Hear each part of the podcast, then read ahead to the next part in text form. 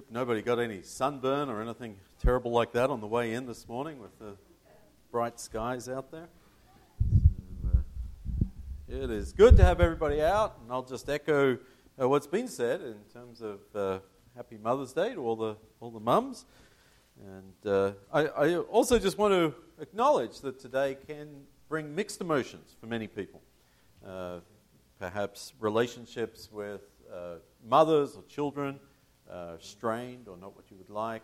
Um, sometimes um, mothers have lost children, children have lost mothers, um, and some, some women that would like children have not had them. There's so many different life situations, and uh, we, we want to be sensitive to uh, each person at, at whatever point in life you are. At the same time, we do want to acknowledge uh, the value and the preciousness of, of mothers and uh, the blessing that, that that can be and the hard work that that can be. I have a couple of other things to mention. Uh, the first is that um, la- we, we announced last week we'd raised over $6,000 for Compassion Sunday. I have the exact figure right here. And uh, that figure was 6,400 and uh, so we have sent off a check for half that amount to uh, disaster relief team um, and uh, another quarter of that amount uh, to Camp Hunt. And so uh, then the remaining quarter will be allocated to local um, missions or, or, or um, charities in, in the area and we'll let you know as we allocate those, those funds in the coming weeks. Um, the other thing I want to let you know about is that uh, we know Walk for Water is coming up. You might have heard about that. Um, and what we really want people to do is to walk and to raise money from people that aren't part of the church. Right? Go to other people and, and ask them for money, and then walk and you know, sort of earn their money. But we recognize that some people, perhaps you're busy on that day or you're not able to walk. Um, and so we want to give you an opportunity to give. And uh, here's, here's a, a, a, way that you can give. John Quinnen and myself were talking, and uh, he thinks that he can raise $500 before I can. Right? I said, I don't know about that. You know, I've got a platform here. I, you know, I can encourage people. So, what he said he would do to even the playing field is that he will match whatever you donate, he'll donate it to you. Okay? So, if you go online and you, you find uh, hhi.org and look for Walk for Water, then look for June 12th, then look for Lawson Road, you'll find it. Finally, look for John Quinnan, give him $100, and then if you're registered to walk, he'll come back and give you $100. So your fundraising is underway as well. Uh, so uh, that's, that's something he's doing to try and get a leg up on me. Or you can just give to me.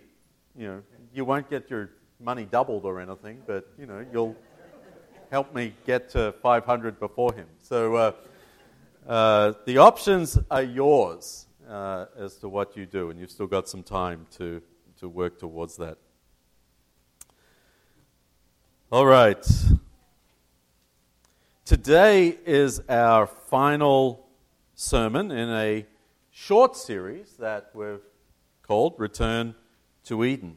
Uh, I don't have any slides today. I've kind of had a busy week, but uh, uh, follow along with me, and I think we'll make something out of this text today. The idea of the series is that from the moment Eden was corrupted by sin, God began working to restore it. I've mentioned several times that Genesis begins with a tree of life planted by a river in the middle of a garden. And we get to Revelation, and we find that the, the book of Revelation and the Bible as a whole ends with a tree of life planted by a river. And we're picking up today in Genesis chapter 3. There's a lot going on here in this, in this chapter. Adam and Eve have eaten the forbidden fruit. They're about to receive their, their punishment. And then in verse 8, we, we find them hiding. And as they're hiding, verse 8 says Then the man and his wife heard the sound of the Lord God as he was walking in the garden in the cool of the day, and they hid from the Lord God among the trees of the garden. Adam and Eve heard the sound of the Lord God as he was walking in the garden in the cool of the day. Now, I don't know about you, but what does the sound of God walking in the garden sound like? Is it a gentle breeze in the treetops? Or is it footsteps that sound something like, you know, a herd of elephants, right? I don't know. But apparently Adam and Eve knew what it sounded like for God to be walking in the garden because they said, Shh, he's coming. And I want to suggest that it's, in, in all likelihood, the reason they knew what it sounded like was because they'd heard it before. It's quite possible that this evening walk with God was a regular, maybe a daily part or a daily event for Adam and Eve. They knew what it was to walk with God. And so, this image of, of Adam and Eve walking with God prompts me to the, consider the question of why did God create the universe and particularly create humanity? Would God really come down each night just to hang out with Adam and Eve? Did he not have better things to be doing? Or, or, perhaps it, did, did he come down at the end of every day to check up on them, to see what sort of life they'd been living, to count the fruit on that tree and see if any was missing? Or did he come down and say, hey, this one rule is too easy for them, I need to give them another one? And to keep adding to their rules over time. What was it that prompted God to create and then visit his creation? Now, if we respond too quickly, we might suggest that God created humanity because he was lonely. Or perhaps he needed help, asking Adam and Eve to care for the garden. But God doesn't need creation to make himself complete. Within the unity of the, the Trinity, the, the Father, the Son, and the Spirit, they experience a loving relationship that was complete without us. We're told that God is defined as God is love. However, just as under ideal circumstances, a husband and wife will decide to interrupt their lives to expand their loving relationship and have children. Creation is a product of the Trinity's love for one another. Love, by nature, tends to expand. Love, by nature, tends to expand. So God's created. Genesis 1 takes place because God's love was expanding. And so it's not surprising then to see all three members of the Godhead involved in the act of creation. We might say that God the Father creates all things through the Son and by the power of the Holy Spirit. In 1 Corinthians 8 and verse 6, Paul explains, he says, Yet for us there is but one God the Father, from whom all things come, and for whom we live. Then he says, And there is but one Lord, Jesus Christ, through whom all things come, and through whom we live. So there's a slight difference right there. Everything comes from the Father, we live for the Father, but it was created through the Son, and we live through the Son. Um, and so if we, and then if we go back and we, we pay attention to Genesis 1 and 2, we see several times uh, that uh, the, the Spirit or the breath of God um, is present and involved in the creative act. And so, Father, Son, Holy Spirit, all involved here at the very, very beginning. This holy, loving Trinity creates out of love. And from the very beginning, it wasn't just a, a craft project that the, the Godhead decided to make because they love doing things together. From the beginning, God longed to have a loving relationship with His creation, with us, humanity. Now, sin interrupted His walk with Adam and Eve, but He still desires to walk with us today. I want to read Revelation 21 and uh, it, it doesn't. I said that the book of Revelation ends with a tree of life, and it does. That's in chapter 22. But I want to read in, in 21 another image, and uh, I'm going to start in verse 1. Again, this is at the end after Satan has been defeated, after uh, the, the wicked have been judged. He says, Then I saw a new heaven and a new earth. For the first heaven and the first earth had passed away, and there was no longer any sea.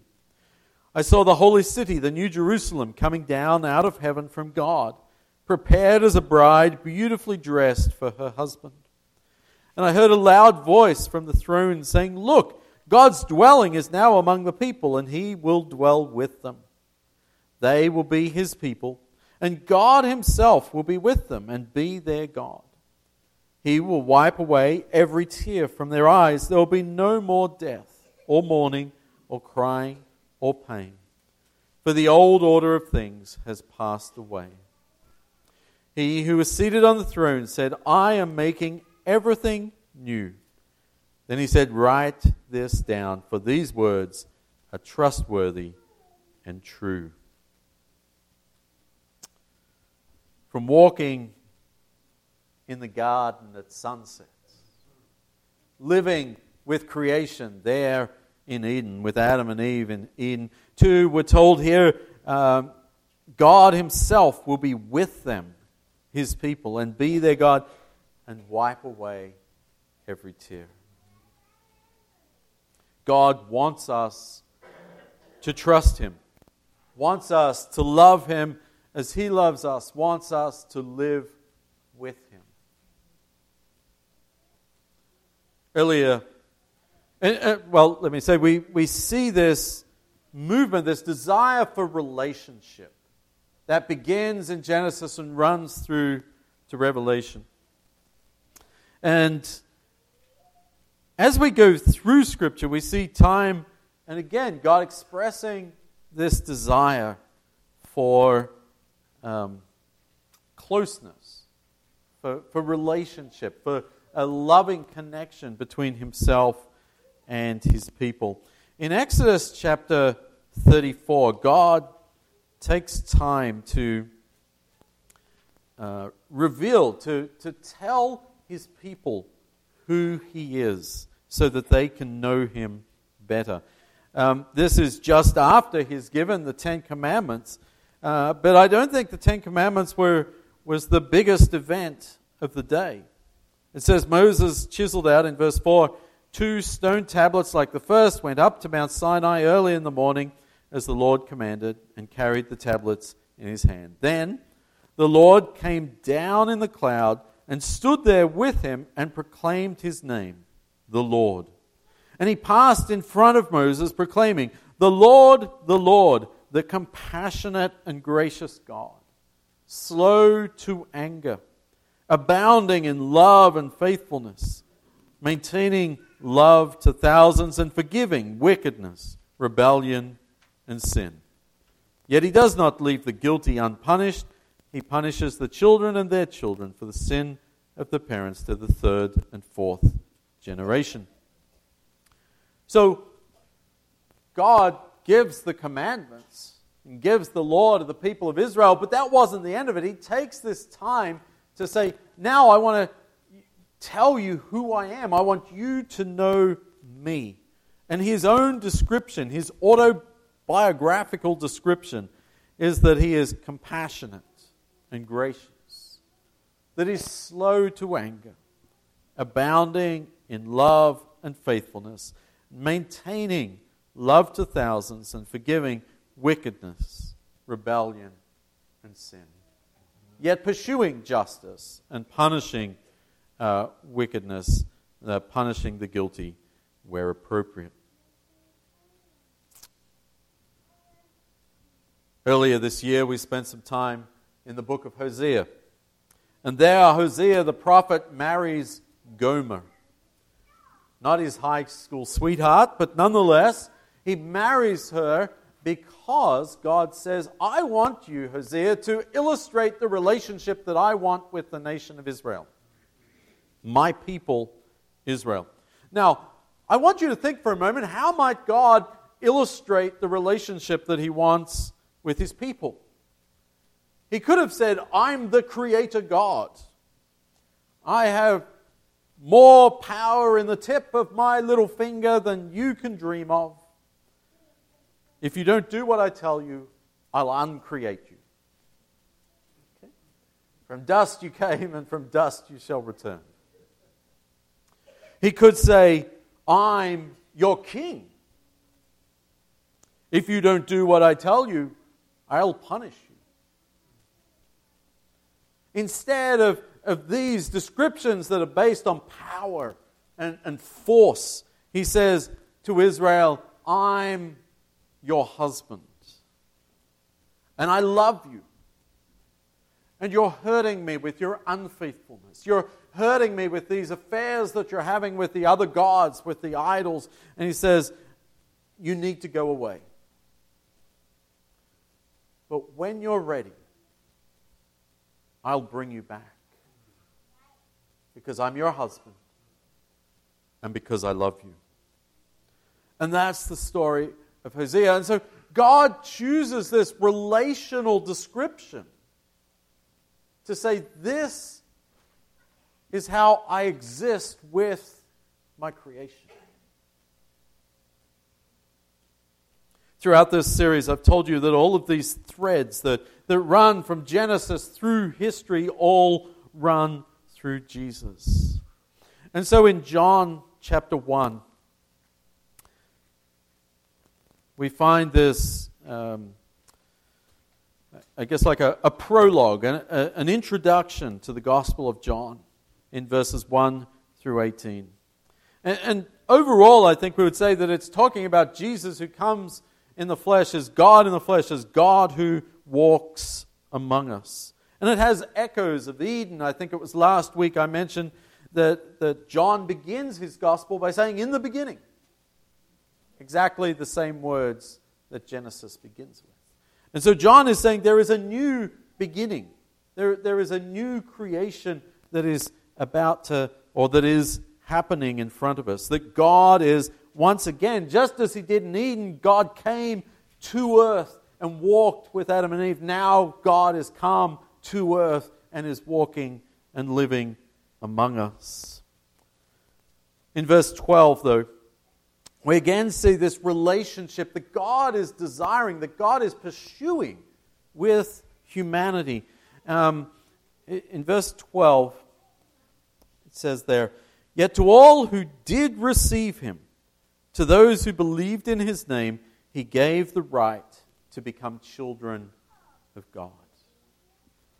J- Jesus, to those people, those of us who receive him, who accept him, who, who believe in him, he says, because of that, you get to become children of God. That's relationship, right? God's not looking for servants. God's not looking for more angels. God's not looking for, you know, subjects. But rather, Jesus came so that we could become children of God. And I want to draw your attention then to the final verse in, in this section, in this introduction, and that is verse 18. No one, we're told, has ever seen God, but the one and only Son, who is himself God and is in closest relationship with the Father. He has made him known. And, and the the passage from uh, John 17 that, that Glenn read earlier has this same idea that, that Jesus has made known the Father. That, that part of his coming was to reveal God to us because God wants to be known. You know, if you go on a date, right? I know some of us, you know, it's like, oh, way back in history somewhere, right?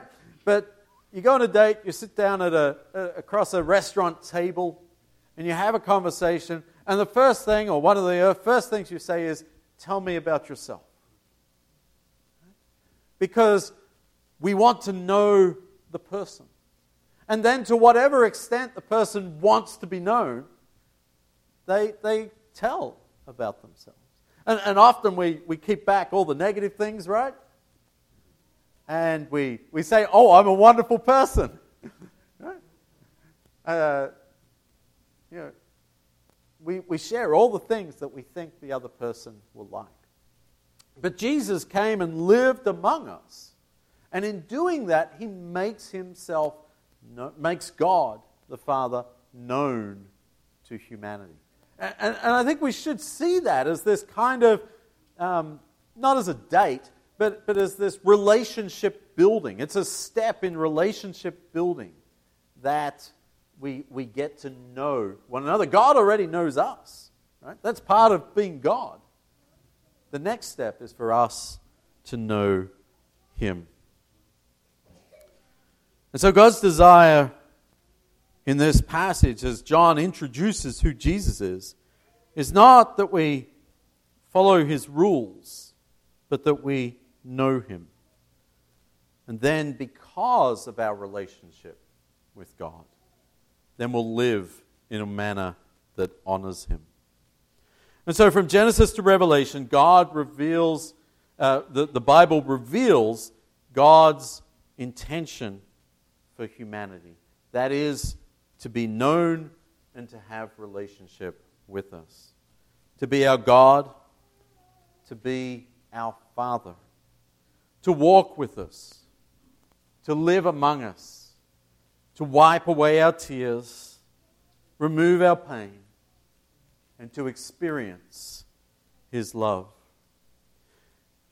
We need to be clear, I think, as we come to Scripture and as we study it, that, that the commands that He gives us, the instructions that He gives us, are a means to an end, not an end in themselves. God didn't create the universe so that He could give rules and watch people follow them. Rather, He created the universe and humanity as an expression of love. And we see then those instructions that He gives us as expressions of that love. But we live right now not in the Garden of Eden and not in the new heaven and the new earth. We live between the trees. And so, what does walking with God look like in the here and now? I want to turn as we close to Psalm 119. I'm not going to read the whole psalm, but uh, I'm going to pick it up in Psalm 100, in verse 105. Just read this, this section 105 to 112. Your word is a lamp to my feet and a light on my path. We've been talking about walking with God, right? I have taken an oath and confirmed it that I will follow your righteous laws. I have suffered much. Preserve my life, Lord, according to your word. Accept, Lord, the willing praise of my mouth and teach me your laws. Though I constantly take my life in my hands, I will not forget your law. The wicked have set a snare for me, but I have not strayed from your precepts. Your statutes are my heritage forever. They are the joy of my heart. My heart is set on keeping your decrees to the very end. And so these few verses taken from the longest chapter in the Bible provide some insight into walking with God, right? Let God's word guide your way. It's a lamp and a light. But that's verse, verse 105. The rest of those verses describe moments of struggle as well as moments of, of joy. And, and they reflect that the, the journey that we're on, the walk that we take, even if it's with God, contains these ups and these downs, these difficult paths, um, as well as tremendous views of scenery. But whether it's a, a good verse or a, a, a difficult verse, the psalmist is um, determined in every verse to be faithful to God and to his law. He says in, um, oh, well, and then in verse 111, uh, we see there it well describes, I believe, the Jew, attitude of the Jews to God's laws. They weren't burdensome or oppressive, they were a gift to guide God's people through life. It says there, Your statutes are my heritage forever. They are the joy of my heart. My heart is set on keeping your decrees to the very end. Right? What are the things in life that make you joyful? Right? Birthday cakes, Mother's Day, Christmas, and the law books that come out of Albany. right? Maybe not. But the Jews are saying the laws that God has given his people are something that give them joy. Because God is showing them the best way to live a life, how to live a life in harmony with Him. And so I don't know how you view your relationship with God today, but one thing I want to encourage you uh, to start today if you haven't already, is to read the Bible not with the goal of knowing all God's rules. Okay? They're there and you'll find them. But I want to encourage you to read the Bible with the goal of knowing God. Because God's not hiding in Eden. And God's not waiting for us and hiding out in the new creation until we get there. God came to earth, lived among us, walked among us, revealed himself to us, died for us, rose again for us. God wants to be known by us. And the question is are we going to take the steps? Are we going to invest in that relationship? Don't we so often sit down? I don't know, but you know, you, you imagine sitting at that table, that restaurant table, for the first time with somebody. Maybe you're just meeting them and say, Tell me about yourself. And, and you hear something, you go, I don't want anything to do with this person ever again. Right? Or maybe they say that about you. I don't know. But, but, but it's like, what are we going to do if we say, hey, I really like this person? This was a really great dinner? Do we just go home, journal about it, and then move on with life? Rather, we, we say, What's your phone number? When can I call you? When can I see you again? What's the next? Would you like to do this? Would you like to do that? And, and, and so it is with God. Do we just come and we say, God, there's a lot of things I really like about you? and then we go on about living our lives.